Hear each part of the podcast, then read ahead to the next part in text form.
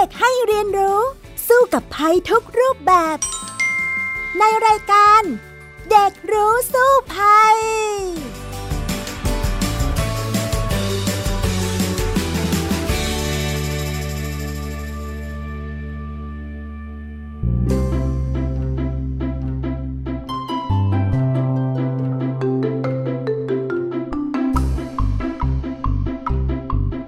วัสดีค่ะ คุณผู้ฟังคะต้อนรับคุณผู้ฟังเข้าสู่รายการเด็กรู้สู้ภัยนะคะ วันนี้ดิฉันดารินกำเนิดรัฐมาพร้อมน้องจัสมินดารวันแฟร์เฮิร์สค่ะ สวัสดีค่ะจัสมิน สวัสดีค่ะพี่ดารินและท่านผู้ฟังค่ะค่ะ ช่วงนี้นะคะเรายังคงต้องกักตัวกันอยู่ แต่บางคนก็อาจจะเริ่มเดินทางท่องเที่ยวกันบ้างแล้ว จริงๆ ช่วงนี้พี่ดารินเองก็เพิ่งเดินทางกลับมาจาก เชียงใหม่นะ ไปเชียงใหม่มาสักหลายวันแต่ว่าไปทำงานมานะคะ ส่วนจัสมินล่ะคะช่วงนี้ทำอะไรอยู่บ้างคะช่วงนี้ก็ยังไม่ค่อยได้ออกจากบ้านมากค่ะ แต่ว่าก็มีไปแบบซื้อของนิดๆหน่อยๆค่ะ ค่ะ แต่ทีนี้เนี่ยช่วงนี้เนี่ยจัสมินอยากจะคุยเรื่องอะไรกันล่ะคะอยากคุยเกี่ยวกับการเปลี่ยนลุคตัวเองค่ะ อย่างเช่นการย้อมผมอะไรอย่างนี้ค่ะ เพราะว่าเห็นเพื่อนจัสมินก็ช่วงนี้ก็เหมือนเปลี่ยนลุคกันเยอะ บางคนก็เหมือนว่า ใส่คอนแทคเลนส์บางคนก็ย้อมผมจัสมินก็เลยอยากรู้เพิ่มเติมว่า เอ๊ะต้องเลือกของอะไรอย่างนี้ยังไงค่ะ ค่ะจริงๆแล้วตอนนี้เนี่ยเด็กผู้หญิงหลาย ๆ คนก็อยากสวยเนาะอยากแต่งหน้าอยากย้อมผมใช่ไหมคะ แต่ว่าบางคนเนี่ยเขาก็จะบอกว่าถ้าย้อมมากๆนะผมจะเสียนะ หรือว่าอาจจะทำให้เป็นมะเร็งได้นะคะ แต่ว่ามันจริงหรือเปล่า เป็นอย่างไรกันแน่เนี่ย เดี๋ยวไปคุยกันเลยในช่วงแรกของรายการค่ะ ช่วงรู้สู้ภัยค่ะ ช่วงรู้สู้ภัยสำหรับช่วงนี้นะคะก็มาคุยกันเลยในเรื่องของจัสมินที่บอกว่าอยากจะย้อมผมเป็นสีฟ้าฟ้าทำไมถึงอยากย้อมสีฟ้าล่ะคะจัสมินคะ ไม่รู้เหมือนกันค่ะ แต่ก็เคยเห็นคนทำสีฟ้าฟ้าต้องไปแล้วก็คิดว่าสวยดี ก็คิดอยู่ว่า เอ๊จะเอาสีฟ้าหรือสีม่วงดีแต่ว่าอยากลองแค่ตรงไปไปได้ได้ถ้าแบบไม่ชอบหรือยังไงก็ยังตัดทิ้งได้ค่ะ เพราะว่าจัสมินก็ยังไม่เคยย้อมผมค่ะ ใช่ค่ะ ถ้าหากว่า เอ๊ะทำไปแล้วไม่ค่อยดีนี้ตัดทิ้งก็ยังดีกว่า น่าจะเป็นวิธีที่ดีนะ ลองลองดูก่อนนะคะจัสมิน ค่ะ อยากรู้ว่า ควรอายุเท่าไหร่ถึงจะย้อมผมได้คะเพราะว่าบางทีเดินตามห้าง หรือว่าแบบคนที่จัสมินรู้จักเด็กๆ อะไรอย่างนี้บางทีแบบแปดเก้าขวบเขาก็ย้อมผมกันแล้วค่ะ อืม จริงๆแล้วเนี่ยพี่ดารินว่าเด็กเล็กเลยเนี่ยก็ไม่ควรที่จะย้อมผมนะคะ เพราะว่า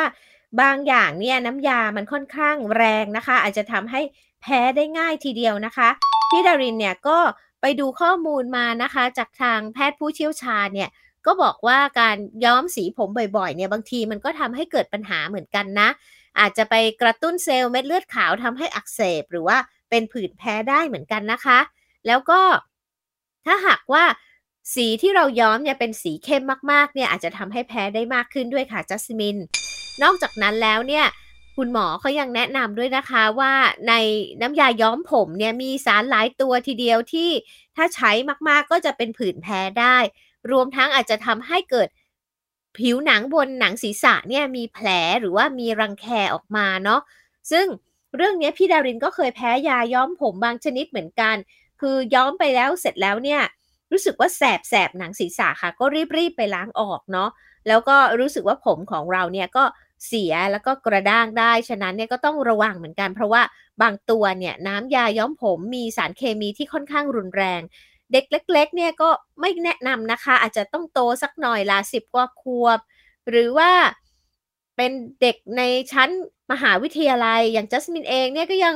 เป็นวัยรุ่นอยู่นะ อายุเท่าไหร่ละคะตอนนี้ เดี๋ยวก็จะสิบหกแล้วค่ะ จะสิบหกแล้วจริง ๆ ก็อาจจะเริ่มย้อมได้ เพียงแต่ต้องระมัดระวังเลือกที่ไม่แรงเกินไปนะ เดี๋ยวจะแพ้ได้นะคะจัสมินค่ะ และการเลือกน้ำยา ย้อมผมให้เหมาะกับผมเราควรเลือกหรือดูยังไงล่ะคะอันนี้นะคะก็จะต้องเริ่มตั้งแต่การดูแลเส้นผมของเรากันก่อนเลยนะคะ เพราะว่าการดูแลเส้นผมเนี่ยก็สำคัญก่อนที่เราจะไปย้อมผมด้วยค่ะ อย่างจัสมินเองเนี่ยสระผมบ่อยแค่ไหนล่ะคะ ก็อาทิตย์หนึ่งก็สักสามครั้งอะไรอย่างนี้ค่ะ อ่า ไม่ได้สระทุกวันใช่ไหมคะ ค่ะ ค่ะ บางคนก็สระทุกวันเหมือนกันเนาะ แต่จริง ๆ แล้วทางการแพทย์ก็แนะนำนะคะว่า เราต้องเน้นน้ำยาสระผม หรือว่ายาสระผมเนี่ยให้บำรุงด้วย บางทีเนี่ยเราไปทำสีผมมานะผมมันจะแห้งค่ะ แล้วก็ทำให้หนังศีรษะเนี่ยมัน ฉะนั้นเนี่ยก็ต้องเลือกน้ำยาที่เหมาะสมด้วยนะ แล้วเวลาสระผมเนี่ยค่ะก็ไม่ควรใช้น้ำอุ่นจัดเกินไป เพราะว่าจะทำให้ผมแล้วก็หนังศีรษะเนี่ยแห้งไปอีกนะคะ นอกจากนั้นแล้วค่ะ ก็ควรที่จะสระผมแบบวันเว้นวัน หรือว่าวันเว้น 2 วันเลย เพื่อที่จะรักษาความสะอาดของเส้นผมและหนังศีรษะ แล้วก็ไม่ทำให้มันแห้งเกินไปด้วยเนาะแต่พี่ดารินเองเนี่ยยังไงยังไงก็ยังติดที่จะสระเกือบทุกวันเลยละค่ะนานๆจะเว้นทีหนึ่งนะ เพราะว่ารู้สึกว่าทนไม่ไหวนะมันรู้สึกเหมือนกับสกปรกเหมือนกัน แต่ทีนี้เนี่ยมีอีกขั้นตอนหนึ่งนะที่ต้องระวังถ้าหากว่าจะทำสีผมนะคะ ก็คือว่าให้หลีกเลี่ยงการเป่าผมด้วยลมร้อนค่ะ เพราะว่าจะยิ่งทำให้เส้นผมแล้วก็หนังศีรษะเนี่ยแห้ง แล้วก็ถูกทำลายได้ง่ายด้วยนะ และอีกอย่างที่สำคัญเลยคือต้องบำรุงจากภายในเวลาที่เราย้อมผมเนี่ยเราก็ไปทำลายเส้นผมของเราไปบางส่วนแล้วใช่ไหมฉะนั้นต้องบำรุงเข้าไปด้วยการกินนะคะ อย่างเช่น กินอาหารที่มีโปรตีนสูงค่ะ อย่างเช่นเป็นนม เป็นถั่วเหลือง เป็นไข่ เป็นถั่ว เป็นเนื้อสัตว์ แล้วก็อาหารที่มีธาตุเหล็กสูง อย่างผักใบเขียวหรือว่าเครื่องในสัตว์ แบบนี้ก็ช่วยบำรุงเส้นผมจากภายในเนาะ แต่ที่สำคัญนะคะ การที่จะเลือกน้ำยาย้อมผมนั้นเนี่ยเขาก็แนะนำว่าเลือกที่ให้มันอ่อนๆหน่อย มันจะมีหลายประเภทเหมือนกัน ซึ่งเดี๋ยวพี่ดารินจะเล่าให้ฟังนะ แต่ที่แน่ๆเนี่ยให้ทำสีผมหนึ่งครั้ง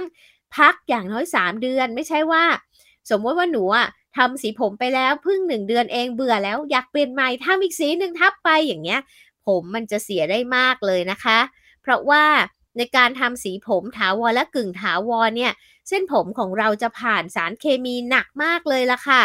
มันเลยต้องพักผมแล้วก็บำรุงด้วย conditioner นะคะ แล้วก็ลดการใช้ความร้อนกับเส้นผมและหนังศีรษะ แบบนี้แล้วก็จะ ช่วยได้มากทีเดียวนะคะจัสมินค่ะ และถ้าไม่เคยย้อมผมเลยและอยากลองย้อมดูแต่ว่าพอช่วงนี้ก็โควิดก็ยังระบาดอยู่และอยากลองทำเองที่บ้าน ควรอืมทำไหมคะถ้าถ้าเป็นครั้งแรกหรือว่าควรรอไปทำที่ร้านคะอ่าจริง ๆ แล้วเนี่ยการย้อมผมเนี่ยสามารถทำเองที่บ้านได้แล้วนะคะ เดี๋ยวนี้ก็มีการพัฒนาพวกน้ำยาย้อมผมเนี่ยไปเยอะมากแล้วก็มีหลายแบบเลยแล้วกัน อย่างนั้นเนี่ยเดี๋ยวพี่ดารินเล่าให้ฟังแล้วกันนะจัสมินว่ามันมีกี่แบบเป็นยังไงบ้างนะคะ จริงๆเนี่ยเขาบอกแบบแรกเนี่ยเขาเป็นแบบที่เรียกว่าเกลือโลหะย้อมผมค่ะ แบบนี้เนี่ยเขาจะเป็นพวกครีมหรือว่าเป็นโลชั่นแต่งผมนะ มีสารออกฤทธิ์ก็คือตะกั่วอะซิเตตค่ะ บางอย่างเนี่ยก็ใช้ซิลเวอร์ไนเตรตนะ วิธีใช้เนี่ยก็ทาค่ะ ทาทุกวันได้เลย คือ ทาไปแล้วเนี่ยสีมันจะเกิดอย่างช้าๆนะคะ ค่อยๆไป อย่างเช่น สมมุติบางคนผมเทาหรือว่าผมงอกเนี่ย เราก็ใช้ตัวนี้ไปเรื่อยๆ มันต้องใช้ความพยายามหน่อยนะ มันก็จะเปลี่ยนเป็นสีเหลือง สีน้ำตาลแล้วก็ดำได้นะคะ เพราะว่าความเข้มข้นของตะกั่วอะซิเตตเนี่ยพอทาไปเรื่อยๆเนี่ยมันจะค่อยๆ ซึมซับมีปฏิกิริยากับเส้นผม แล้วก็ทำปฏิกิริยากับแสงแดดและอากาศด้วยอะค่ะ แต่ว่าสีที่เคลือบผมแบบนี้มักจะชอบติดหมวกปลอกหมอนที่นอนทำบ่อยๆ มันก็จะติดไปตามที่ต่างๆ เนาะที่ผมเราไปสัมผัสเหมือนกัน อันนี้คือแบบที่เรียกว่าชั่วคราวเลยนะคะ น้องจัสมิน แต่ทีนี้ แบบนี้เนี่ยถามว่าเกลือโลหะแบบนี้ที่ต้องใช้กันบ่อยๆ เช่นเอาไปสระทุกวันอย่างเงี้ยนะ หรือว่าย้อมกันทุกวันเนี่ยเป็นยังไงมั่ง เขาบอกว่าไม่ได้เป็นอันตรายโดยตรงกับผิวหนังนะคะ แต่ถ้าหากว่าใช้ไปนานๆเนี่ยจะสะสมโลหะในร่างกายทำให้เป็นพิษได้เหมือนกัน ฉะนั้นเนี่ยก็อย่าใช้บ่อยเกินไปสำหรับประเภทนี้ แต่ทีนี้มีอีกประเภทหนึ่งนะคะ เป็นแบบสมุนไพร เรียกว่าเฮนนาค่ะ น้องจัสมินเคยได้ยินชื่อนี้ไหมเฮนนา เคยได้ยินในการที่เหมือนแบบ ที่เขาเอาไปใช้วาดบนมืออะไรอย่างนี้หรือเปล่าคะ ใช่แล้วล่ะ นั่นน่ะมาจากพืชนะคะ แล้วเขาก็เอาไปย้อมผมด้วยเหมือนกันนะสำหรับเฮนนาซึ่งเฮนนาเนี่ยเป็นพืชที่ใช้ย้อมผมมาตั้งแต่สมัยโบราณเลย จนกระทั่งทุกวันนี้เลยนะ ก็คือเป็นผงของใบแล้วก็กิ่งแห้งของมัน ซึ่งเก็บจากต้นก่อนที่จะออกดอกค่ะ แล้วมันจะสามารถละลายสารเคมีในตัวมันเนี่ยออกมาในน้ำร้อนได้เนาะวิธีย้อมก็คือไปละลายเฮนน่านะ ให้มันเป็นข้นๆนะคะพี่ดารินก็เคยใช้เหมือนกัน ก็คือเอาไปละลายในน้ำเอาให้คล้ายๆ แป้งเปียกนะ แล้วก็เอาไปพอกบนผมค่ะ ก็ทิ้งเอาไว้นะ พี่ดารินก็ทิ้งเอาไว้นานพอสมควรนะ เพราะว่าค่อนข้างจะติดยากนะอาจจะครึ่งชั่วโมงหนึ่งชั่วโมงเลยค่ะ แล้วเสร็จแล้วก็ไปล้างสระด้วยแชมพูปล่อยให้แห้งเนาะสารของเฮนน่าเนี่ยเขาเขาจะไปเคลือบเส้นผมเอาไว้ค่ะ แล้วก็สีของมันเนี่ย ข้อเสียนะมันไม่มีสีแบบที่หนูต้องการนะสีสีฟ้านี่ไม่มี ที่เราจะเห็นบ่อยๆ มันก็จะออกเป็นสีดำสีแดงๆ สีน้ำตาลประมาณนี้เนาะแล้วอีกอย่างที่มันยากก็คือบางทีเนี่ยเห็นหน้ามันจะไปติดตาม ผิวหนังเราได้เช่นไปติดตาม ปลายนิ้วหรือว่าซอกเล็บอย่างเงี้ยค่ะ ฉะนั้นเนี่ยวิธีการใช้ก็ต้องระมัดระวังว่าไปติดตรงอื่นด้วยนอกจากเส้นผมเนาะแต่ข้อดีของเฮนนาก็คือ มันไม่เป็นพิษต่อร่างกายเลยนะคะว่าเพราะว่าเป็นพืชที่ใช้ย้อมผม แต่ว่าอย่าใช้กับหนังศีรษะที่เป็นแผลค่ะ แล้วก็อย่าไปใช้ย้อมขนตาขนคิ้วหรือว่ารอบดวงตานะ เดี๋ยวมันจะระคายเคืองได้นะคะ อยากลองไหมล่ะคะเห็นหน้า ก็อาจจะอยากเดี๋ยวลองคิดดูค่ะอ่าแต่สีมันไม่ค่อยหลากหลายนะ มันอาจจะมีสีออกเหลืองๆหน่อย สีออกแดงๆหน่อย แต่ว่าจะเป็นแฟชั่นเลยแบบแดงจัด เขียวจัดหรือฟ้าจัดอย่างเงี้ย พี่ดารินยังไม่เคยเห็นเลยนะ อะแต่ทีนี้ถ้าหากว่าเราอยากได้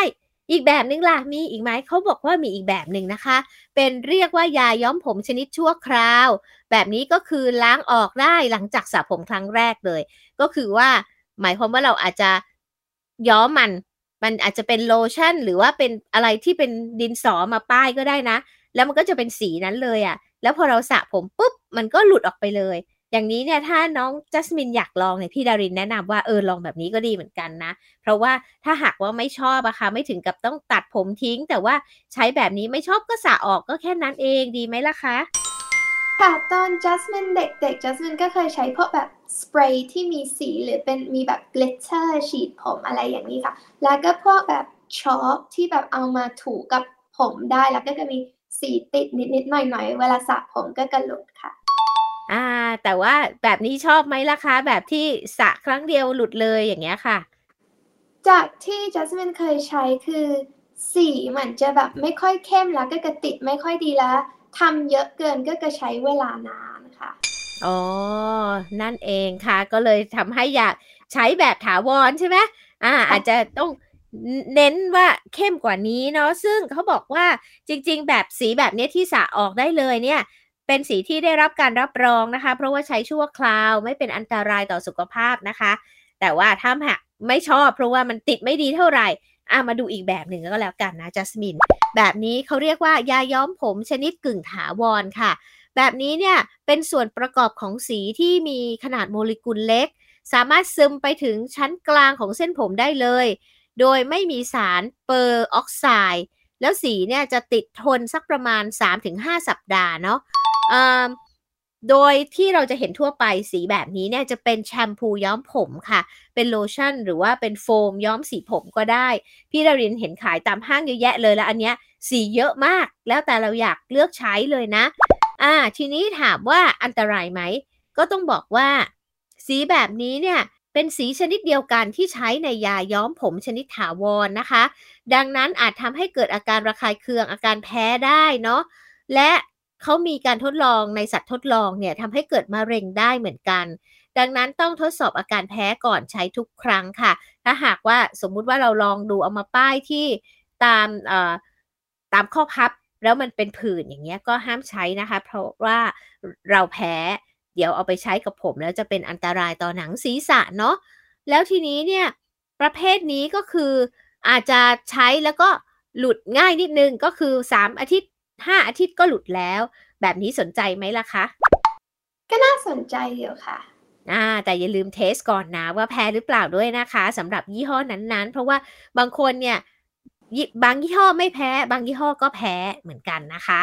ค่ะ และยังมีอีกชนิดหนึ่งนะคะ อย่างสุดท้ายค่ะจัสมินเขาเรียกว่ายาย้อมผมชนิดถาวรค่ะ แบบนี้เนี่ยมันจะติดคงทนถาวรมากเลยมันเข้าไปถึงชั้นกลางของเส้นผมเลยนะ ซึ่ง สังเกตได้ง่ายๆ เวลาซื้อมามันจะมีมาสองขวด ขวดหนึ่งเนี่ยเป็นตัวกลางที่ใช้ผสมสีเป็นครีมหรือว่าเป็นโลชั่น อีกอันหนึ่งก็คือไฮโดรเจนเปอร์ออกไซด์แล้วมันจะมีสีด้วย แล้วเอาสองอย่างนี้มาผสมกันปุ๊บ แล้วไปทาผมเนี่ย มันก็จะทำให้สีผมเนี่ยกระจายไปติดในตัวเส้นผมเข้าไปอย่างลึกมากเลยทีเดียวนะคะ แบบนี้เนี่ยติดถาวรเลยละค่ะ ซึ่ง สีเนี่ยมันจะไม่หลุดออกง่าย ๆนะสะก็ไม่หลุดนะคะ คงทนมากเลยค่ะ แต่ว่าความเป็นพิษมันก็ค่อนข้างสูงด้วยเหมือนกันนะคะ ฉะนั้นเนี่ยอาจจะทำให้เกิดการแพ้ได้ เวลาแพ้แล้วเนี่ยเอ่อก็จะเป็นผิวหนังมีผื่นแดงมีบวมรอบในตาเนาะเป็นตุ่มใสมีน้ำเหลืองคันมาก อาจจะคันที่ศีรษะใบหน้าต้นคอได้เนาะถ้าแพ้มากอาจจะทำให้หายใจลำบาก ฉะนั้นถึงได้บอกว่า ประเภทนี้ก็ต้องเทสก่อนเหมือนกันว่าเราแพ้หรือเปล่านะ ซึ่งเขาบอกว่าผู้ใช้เนี่ยเกิดอาการแพ้ได้ประมาณร้อยละสี่แล้วก็ร้อยละหนึ่งที่แพ้รุนแรงนะคะ ทีนี้ตอนนี้นะคะยังไม่มีข้อพิสูจน์นะคะ ว่ายาย้อมผมเนี่ยจะทำให้เกิดเป็นมะเร็งหรือว่าเนื้องอกในคนได้เนาะแต่ที่ดีที่สุดนะ เวลาเราย้อมแล้วเนี่ยต้องล้างให้สะอาดมากที่สุด เอาให้สีเนี่ยออกจากหนังศีรษะให้มากที่สุด และที่สำคัญถ้าหากว่า ใครเป็นสตรีมีครรภ์ก็ให้หลีกเลี่ยงไปก่อนนะคะ หลีกเลี่ยงพิษที่จะได้รับเหมือนกันเอ่อแล้วอีกอย่างหนึ่งที่ควรที่จะเทส ก็คือให้เทสยาย้อมผมกับผิวหนังของเราก่อนสักประมาณ 24 ชั่วโมงก่อนย้อมผมทุกครั้งเลย เพื่อที่จะเช็คว่าเราแพ้หรือเปล่า ถ้าแพ้ก็ไม่ต้องไปยอมนะ เพราะว่าเสี่ยงอันตรายมากเกินไปนะคะจัสมินค่ะ และการเลือกเครื่องสำอางควรเลือกยังไงคะ เพราะว่าเพื่อนจัสมินเคยไปลองซื้อหลายๆแบบ แล้วก็มาใช้แล้วก็สิวก็ขึ้นหน้าผากเต็มเลยค่ะอ่าอันนี้เนี่ยเป็นเรื่องที่เขาเรียกว่า ตอบยากจริง ๆ เนาะเพราะว่าเครื่องสำอางเนี่ยนะคะ ก็จะมีหลายแบบมากเลย แต่ว่าส่วนใหญ่เนี่ย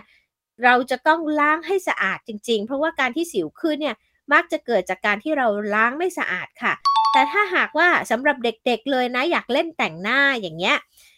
เขาเขาก็จะมีผลิตภัณฑ์เป็นเครื่องสำอางสำหรับเด็กเหมือนกันนะคะ โดยที่เขาจะออกแบบให้เหมาะกับผิวของเด็กที่บอบบางมากค่ะ ความปลอดภัยมันเลยต้องเป็นอันดับหนึ่งเนาะต้องปลอดสารหลาย ๆ อย่างเลย อย่างเช่นโซเดียมรอริลซัลเฟตหรือว่า SLS ตัวนี้เนี่ยเด็กก็จะแพ้ง่ายเนาะนอกจากนั้นก็จะมีแอลกอฮอล์น้ำหอมพาราเบน แล้วก็อีกอย่างหนึ่งเวลาเราเลือกเนี่ยให้หาที่เขาเขียนว่า eco friendly หรือว่าเป็นมิตรต่อสิ่งแวดล้อม อันนี้ก็จะช่วยได้มันจะอ่อนหรือเขียนว่า natural หรือว่าธรรมชาติ หรือเขียนว่า organic อย่างเงี้ยค่ะ เครื่องสำอางประเภทนี้เนี่ยมันจะค่อนข้างอ่อนโยนต่อผิวบอบบางแพ้ง่ายเนาะเพราะว่ามันจะทำมาจากสีผสมอาหารนะคะ เป็นสีในธรรมชาติทำให้ผิวของเราเนี่ยไม่ระคายเคือง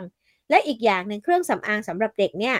มันจะง่ายกับการทำความสะอาด อย่างเช่นอ่าถ้าเป็นผู้ใหญ่อย่างพี่ดารินเนี่ยทารองพื้นเนี่ยมันจะติดทนนานเลยติดทั้งวันเลย แต่มันล้างออกยากมากเนาะก็ต้องใช้น้ำยาล้างล้างหน้าเนี่ยมาล้างอีก แล้วต้องล้างหลาย ๆ ครั้งด้วยครั้งเดียวบางทีก็ไม่หมดเนาะแต่สำหรับเด็กบางทีเราล้างไม่เก่งใช่ไหมก็อาจจะไม่หมดแล้วทำให้เราเป็นสิวได้ ฉะนั้นเนี่ย เลือกใช้เครื่องสำอางสำหรับเด็กก่อนในในน้องๆนะคะ ที่อายุน้อยๆอยู่นะคะเอ่อแล้วก็คุณพ่อคุณแม่ก็ต้องดูด้วยว่ามันเหมาะสำหรับผิวบอบบางไหม อาจจะต้องช่วยดูด้วยว่าล้างออกหมดหรือเปล่า ล้างไม่หมดก็ต้องล้างให้หมดนะ อาจจะใช้สบู่ล้างได้ประเภทนี้นะคะ แล้วก็อีกอย่างหนึ่งวัสดุในการผลิตเนี่ยก็จะต้องปลอดจากพิษอย่างอื่นที่มาจากพลาสติกที่มีชื่อว่า BPA ตัวนี้ก็อันตรายกับเด็กเหมือนกันนะคะ และอีกอย่างหนึ่งแพคเกจจิ้งก็คือสิ่งที่เป็นตัววัสดุอุปกรณ์ในการผลิตเครื่องสำอางเนี่ย ถ้ามันเล็กเกินไปเด็กบางคนเนี่ยเอามาอม กลืนเข้าไปหายใจไม่ออกอย่างนี้ก็มีก็ต้องระมัดระวังค่ะ ที่สำคัญคงต้องเลือกที่เขาเขียนว่าเหมาะสำหรับผิวแพ้ง่าย แบบนี้ก็น่าจะทำให้เราปลอดภัยมากยิ่งขึ้นจริงไหมคะจัสมินค่ะ ส่วนผสมในเครื่องสำอางอะไรล่ะคะ ที่คนจะแพ้ได้ง่าย โอ้มันก็จะมีสารเคมีหลายประเภทเลย แต่อย่างที่พี่ดารินบอกไปแล้วเมื่อกี้นะคะ ว่ามี SLS นะคะ มีแอลกอฮอล์มีน้ำหอมต่างๆ พวกนี้ค่ะ แต่ถ้าหากว่าเป็นเครื่องสำอางชนิดที่เขาบอกว่าเหมาะกับผิวแพ้ง่าย มันจะไม่มีสารเหล่านี้ มันก็จะช่วยให้เราเนี่ยปลอดการแพ้ไปได้เหมือนกันนะคะจัสมิน ค่ะ และการเลือกซื้อและดูแล contact lens นี่ยากหรือเปล่าคะเพราะว่าญาติจัสมินก็เคยใช้ และเขาก็เหมือนแบบว่าตาเขาก็ติดเชื้อหรือแบบว่าเพื่อนจัสมินก็เคยใช้บางคนแล้วก็ไม่มีปัญหาจัสมินก็เลยอยากลองใช้ แต่ว่าก็กลัวว่าเอ๊ะตาจะติดเชื้อหรือว่าจะเป็นไรหรือเปล่าคะเลยการดูแลยากไหมคะอันนี้เนี่ยพี่ดารินก็เคยใช้เหมือนกันอยากตา สีน้ำตาล เหมือนฝรั่ง ตาสีฟ้าเหมือนฝรั่งอะไรแบบนี้ค่ะ ปรากฏว่ามันก็เคืองเคืองตาเหมือนกันนะ เนื่องจากว่าพี่ดารินไม่เคยใส่คอนแทคเลนส์อย่างเงี้ยนะคะ แต่ถ้าหัดไปนานๆเนี่ยมันก็จะชินไปเองได้ ที่สำคัญที่สุดต้องดูแลเรื่องความสะอาดค่ะ เพราะว่าถ้าไม่สะอาดแล้วก็อาจจะทำให้เราเจ็บตาได้เหมือนที่จัสมินบอกมานะ แล้วก็ถ้าดีที่สุดนะใช้ครั้งเดียวทิ้ง อันนี้เนี่ยจะช่วยเรื่องความสะอาดได้ดีที่สุดเลยล่ะค่ะ ค่ะ การเจาะจมูกนี่อันตรายหรือเปล่าคะ เจาะจมูกนี่ก็ต้องบอกว่าหลายคนก็ชอบเจาะนะเหมือนอินเดียนะ ซึ่งคุณหมอเนี่ยเขาก็จะแนะนำว่าเจาะตรงไหนปลอดภัย มันก็จะมีเจาะตรงกลางเนี่ยแหละค่ะเป็นตรงกระดูกอ่อนตรงกลางเนาะที่จะเห็นชาวอินเดียบางคนเขาก็เจาะตรงนั้น หรือบางคนก็เจาะข้างๆ ที่ปิดจมูกสองข้างอย่างนี้ก็ได้นะคะ ซึ่งมันก็ต้องทำให้สะอาดมากๆ ต้องเลือกที่เจาะให้ดีๆอะค่ะ เพราะว่าถ้าดูแล เจาะไม่สะอาดเนี่ยก็จะทำให้อักเสบติดเชื้อได้ คล้ายๆ กับเราไปเจาะหูนั่นเองเนาะแล้วหลังจากการเจาะแล้วก็ต้องระมัดระวังไม่ให้มีการติดเชื้อ เช็ดด้วยแอลกอฮอล์บ่อยๆ จนกว่ามันจะหาย แล้วมันก็จะสามารถเจาะได้ แต่บางคนเจาะไปแล้วไม่ได้ใส่ห่วงไว้นะ ก็ตันได้เหมือนกันนะคะ อย่างพี่ดารินเนี่ยเจาะหูไว้ใช่ไหมแล้วไม่ค่อยได้ใส่ต่างหูบางครั้งเนี่ย ก็ทำให้หูมันตันไปเลยค่ะรูนั้นมันมันเต็มไปเลย ฉะนั้นเนี่ยไปเจาะใหม่เจ็บตัวใหม่อีกรอบ อันนี้ก็มีดังนั้นต้องเรามาระวังแล้วก็ต้องคิดให้ดีนะ เพราะว่าบางคนเนี่ยไปเจาะจมูกเข้าไปแล้วเนาะปรากฏว่า เอ๊ะไม่อยากใส่แล้วอะสำหรับพวงแต่แผลมันมีไปแล้ว แล้วมันก็รักษายากมากเนาะที่จะทำให้สมานเหมือนเดิม ฉะนั้นเนี่ยต้องต้องระวังด้วยนะคะจัสมินจัสมินอยากเจาะแล้วคะไม่ได้อยากค่ะ แต่ว่าเห็นคนก็เหมือนเจาะกันเยอะอยู่ค่ะ อืมงั้นต้องต้องคิดให้ดีก่อนนะ เพราะว่า ไม่สามารถทำให้แผลคืนมาเป็นเรียบๆธรรมดาได้นะคะ เวลาเจาะไปแล้ว ถ้าเป็นคนที่แพ้อะไรง่าย ๆ ควรเลือกต้มหูที่ทำด้วยวัสดุอะไรล่ะคะเพราะว่าบางทีก็จะมีแบบว่าเป็นพลาสติกหรืออะไรอย่างเงี้ยค่ะสำหรับโลหะที่เราสมมุติว่าเราจะเจาะหูเนี่ยนะ ส่วนใหญ่เนี่ยเขาจะมีร้านรับเจาะที่บอกว่า ปลอดการแพ้ระคายเคืองนะคะ หรือบางคนเนี่ยก็จะนิยมใช้ต่างหูทอง ซึ่งเขาบอกว่าจะใช้สักประมาณ 18K หรือ 24K ขึ้นไปอย่างเงี้ยค่ะ ก็จะเหมาะกับผิวหนังไม่ทำให้แพ้ง่ายนะคะ พี่ดารินก็เคยใช้ทั้ง 2 รูปแบบเลย คือบางทีเนี่ยเจาะด้วยต่างหูทองนะ หรือบางครั้งเนี่ยก็เจาะด้วย มันจะเป็นวัสดุเงินเงินนะคะ แล้วเขาก็จะรับประกันว่าอันนี้เนี่ยไม่แพ้อย่างนี้นะคะ ซึ่ง พี่ดารินใช้ก็ไม่แพ้จริง ๆ นะ ต้องต้องดูการสถานที่เจาะที่เหมาะสม แล้วก็มีสุขอนามัยที่ดีด้วยนะคะจัสมินทีนี้เนี่ยเราก็คุยกันมันเยอะแล้วนะในเรื่องความสวยความงามของเด็กวัยรุ่นนะคะ พี่ดารินว่าบางอย่างเนี่ยมันก็จะมีอันตรายเกิดขึ้นกับเราได้เหมือนกันในการรักสวยรักงาม ฉะนั้นเนี่ยเดี๋ยวไปคุยกันต่อในช่วงต่อไปเลยดีกว่า นั่นก็คือช่วงรู้แล้วรอดค่ะ ช่วง รู้แล้วรอด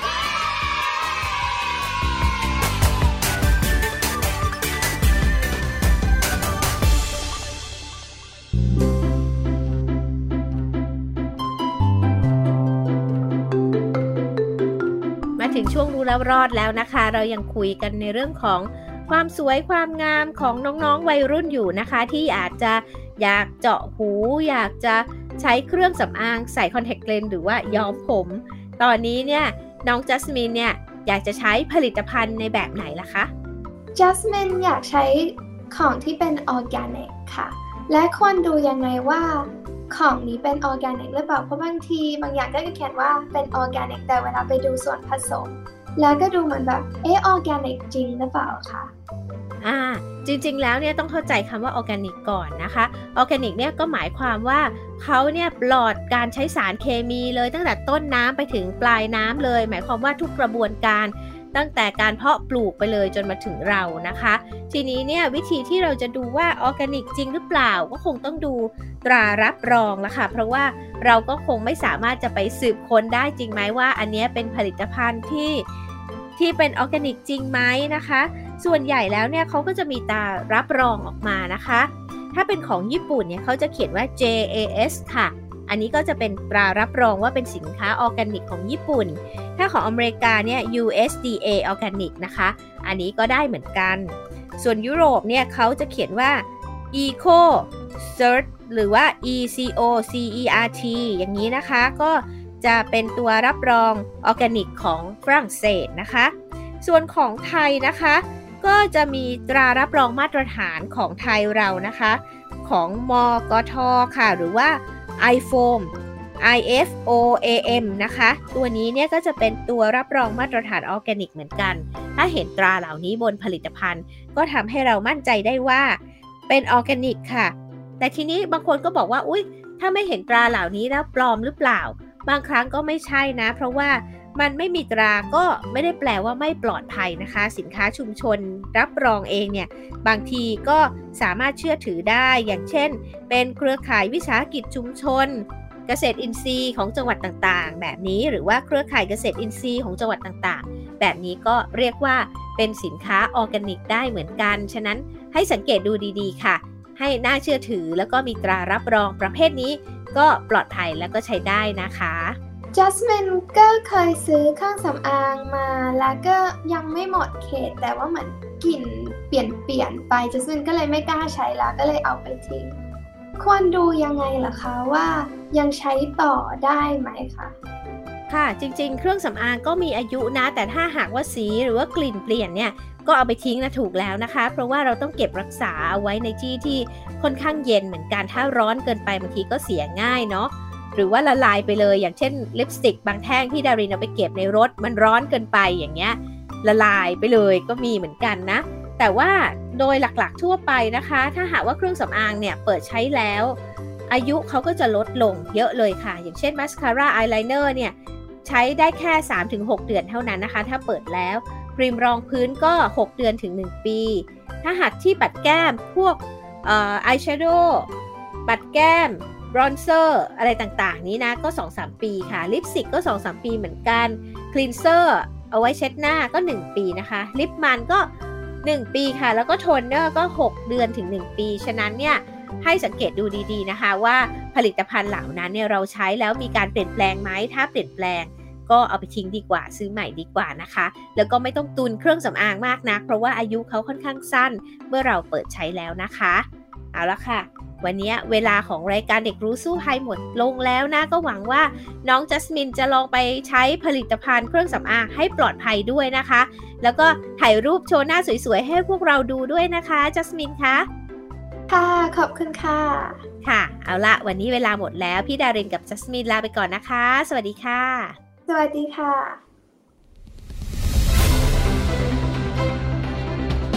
ติดตามรายการได้ที่ www.thaipbspodcast.com แอปพลิเคชัน Thai PBS Podcast หรือฟังผ่านแอปพลิเคชัน Podcast ของ iOS Google Podcast Android Podbean SoundCloud และ Spotify ติดตามความเคลื่อนไหวของรายการและแสดงความคิดเห็น โดยกดถูกใจที่ facebook.com ไทย PBS Podcast